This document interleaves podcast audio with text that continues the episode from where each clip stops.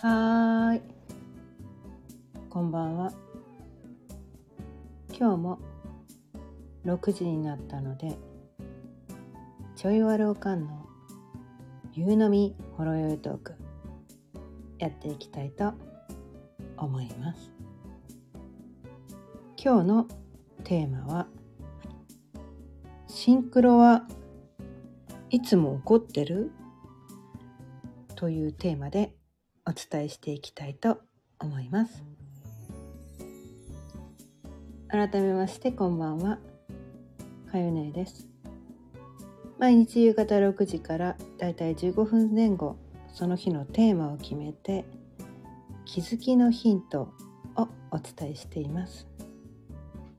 あ、新朝さんこんばんは。今日も聞いてくださってありがとうございます。ということでね、今日はね、シンクロはいつも怒ってるというテーマについてなんですが、なぜね、今日このシンクロということをテーマにしていこうかというのをねこのお題にしたのかというと、まあ私この音声ね、このスタイフで何度かちらちらお伝えしているマヤ歴っていうのねに関係してくるんですが、マヤ歴っていう、まあ古代のねマヤの暦ですね、暦、ソウル金暦っていうのね。で毎日毎日その宇宙のエネルギーをちょっと分かりやすい紋章っていうのと数字っていうのを組み合わせて、その日の宇宙エネルギーっていうのをね、一日一日今日はこういうエネルギーが流れているよっていうのをね教えてくれてるソウル金暦、ちょっとね言いにくいそう、ソウル金暦っていうのがあるんだけど、私ねそれについてもねこう、まあ、マヤ暦アドバイザーみたいな、ね、資格を持ってるんだけど、で、それでね、このマヤ暦っていうのは20の紋章っていうのがあるんですよね。紋章っていうのがあって、その20の紋章が色で4つの色で分かれているんです。まず赤、次に青、白でした。赤で白で青で黄色っていうね、4色の色がある。でそれは起承転結とも言えるんですね、うん、赤が起で、白が小で、青が転、黄色が結っていう感じで、起承転結が繰り返されていくみたいなね、なんかそういう考え方があって、で赤っていうのが始まりですね、種まきのエネルギー、始まりのエネルギーで、始まった後に白っていうのはその始まってね、こうまあ種をまいて、まあ種って結構いっぱいまくじゃないですかね、種まきをする時っていっぱいまくけど、その種すべてね、まいた種すべてを育てようとすると、なかなかこううまく育たないっていうことがあるんですよね、うん、いっぱい可能性があればいいやって言って、いっぱいこうね、いっぱい種をまくんだけど、それを全部無理くり育てようとすると、なかなかこううまく育たないわけなんですよ。土のエネルギーをね、こうなんかこういっぱいの人がこの吸うようにすると、なんかこうあまり育たないとか、なんか茂ってくるとね日がちゃんと当たらないとかね、なんかいろんな問題があって、その間引きっていうのをねしなきゃいけないんだよねって、そぎ落としってやつ、うん、それをするのが赤の次のその白っていうのね、うん、起承転結、小間引きのエネルギーなんです。そぎ落とすね、ちょっとだからこういい感じのだけ残して、もうこれはちょっと育ち悪いなっていうのは間引くっていうね、なんかそういう意味合いがあるんですよね、白ってね。間引くってなんかすごいもったいない気がするじゃないですか。命があるのにそれを殺すのかみたいなね、そういう考え方もあったりするんだけど、でもそれをすることによってちゃんとその残ったものが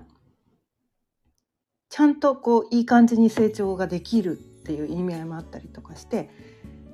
まあ私たちもね、あれもこれもっていっぱいのことやってたらどれも成長しないよみたいなだからある程度絞ろうよみたいなね、なんかそういう間引くっていうのはすごく大事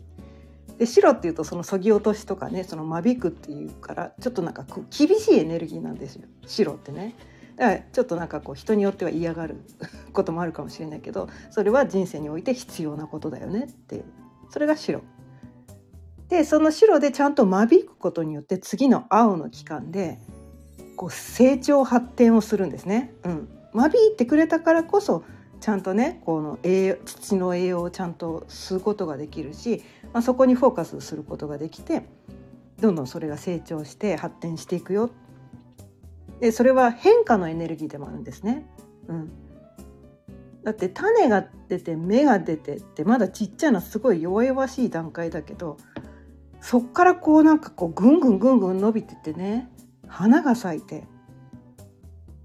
実が出る、実がつくってね、それってものすごい元の種からするとものすごい変化なんですよね。もう全然別物になってますよね、種からその実ってね、全然別物じゃないですかね。そういうことが人生にも送ってくるよって、ね、成長して拡大発展して変化していくよっていうのが次の青のエネルギー、変化変容のエネルギーで、最後に来るのが黄色、これが実りを収穫するっていうね、そういうエネルギーなんですよね、うん、そこでこう実りを収穫をしてね、ちゃんと頑張ってやったからこう実ったんだね、よかったねよかったねって言って、それをこの実りを享受するみたいなね、そういうエネルギーなんですね、うん、でそういうのがじゅんぐりじゅんぐり回っていってるということで、今日は、このね前歴のねハピハピラジオさん、こんばんは、今日も聞いてくださってありがとうございます。でこのね20のモーションが赤白青黄、赤白青黄、赤白青黄って言ってね、そのじゅんぐりじゅんぐりにね回っていって、でその一つの紋章が13日間続くんですね。一つずつの紋章が13日間そのエネルギーが流れていくっていう考え方なんですね、前歴で。それが、赤白青黄って一つのこうまとまりでね、一つの紋章×13 ×4 色ということで52日ね、52日間が一つのまとまりで、次のね、最初赤の52日間、次白の52日間、次青の52日間で、次が黄色の52日間で、それにプラス最後ねなぜか緑の52日間っていうのがあって、全部でその 52×5で260日周期、260日が前歴の1年っていう考え方なんですね、うん、でその中で一つ一つのその52日の塊が白っていう考え方があるんですよ。お白ね、第1の白、第2の白、第3の白、第4の白っていう考え方があって、で第1の白っていうのが、まあ、種まきの13日、52日間誕生して種まきの50日間、ね、赤の52日間が第一の白、次が白のね間引きの時、鍛錬洗練させていく第二の白っていうのが、白のね52日間が続いて、次に青の52日間大転換変容の52日間で、第4の白熟成ですね、種が実って収穫の時、しっかり実りを受け取る50日間が始まる。で最後第5の白っていうのが、まあ、その受け取ったものをね整理して、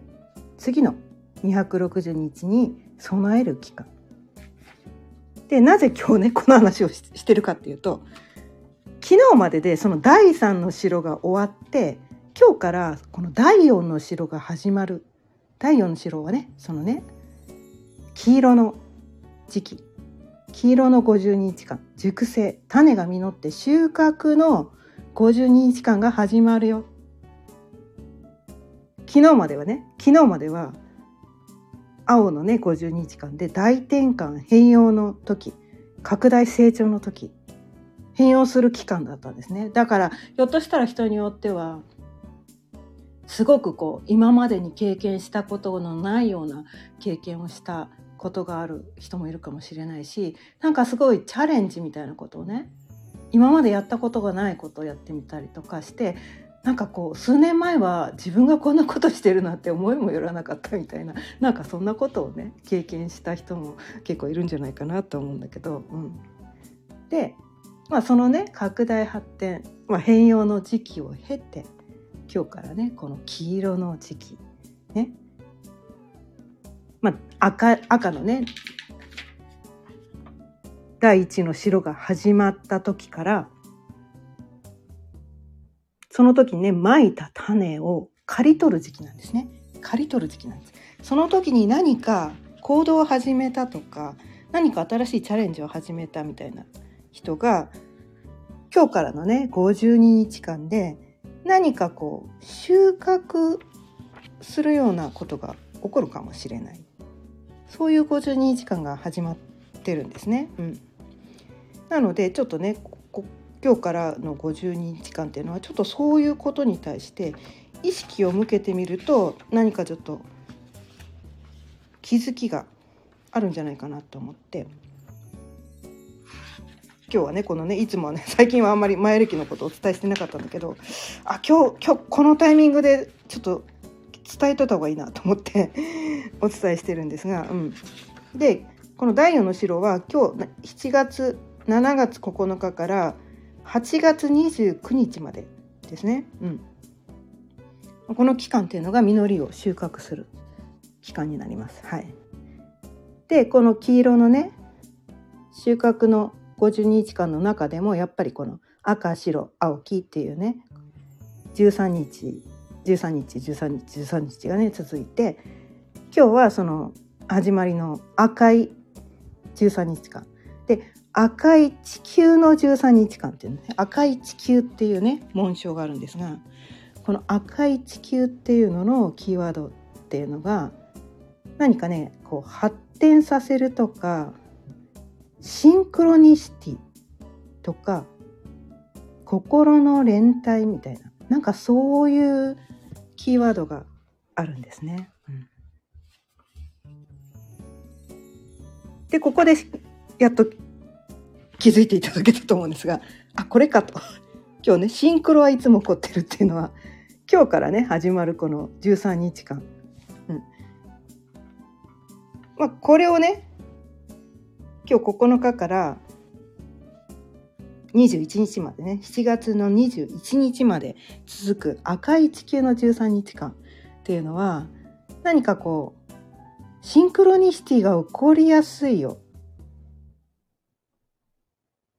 人とのねなんかこの心の連帯感とか何かつながりみたいな、なんかそういうのを感じやすい13日間なのかなと思うんですね、うん、で実はねシンクロニシティってねいつも起こってるんですよ。ただそれに気づいてるか気づいてないかの差だけだったりするんですね。いつも目の前にあっても、なんか私たちって自分がこう好きなこととか意識してることとか知ってるもの以外って目の前にあっても気づけないっていう生き物なんですね。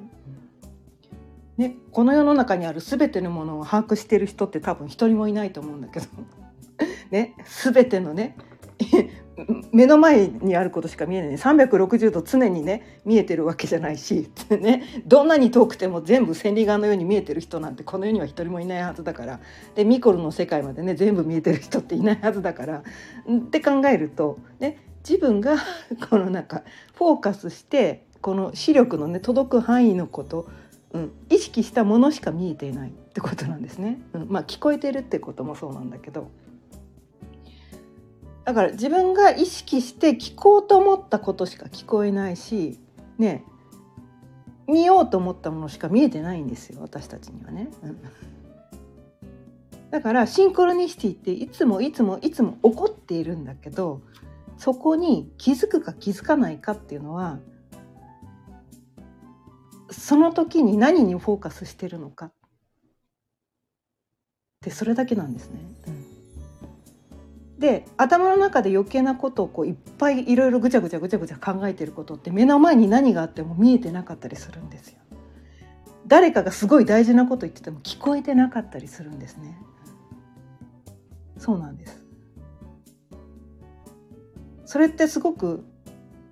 もったいないことだと思いませんか？自分にとってすごく必要な情報が目の前にあるのに、すごく誰かが自分にとって必要なことをね、とっても大切なことを言ってくれてるかもしれないのに、今そこにフォーカスしていなかったばかりにそれに気づけない。目の前にあったのに気づけないってもったいなくないですか？、うん、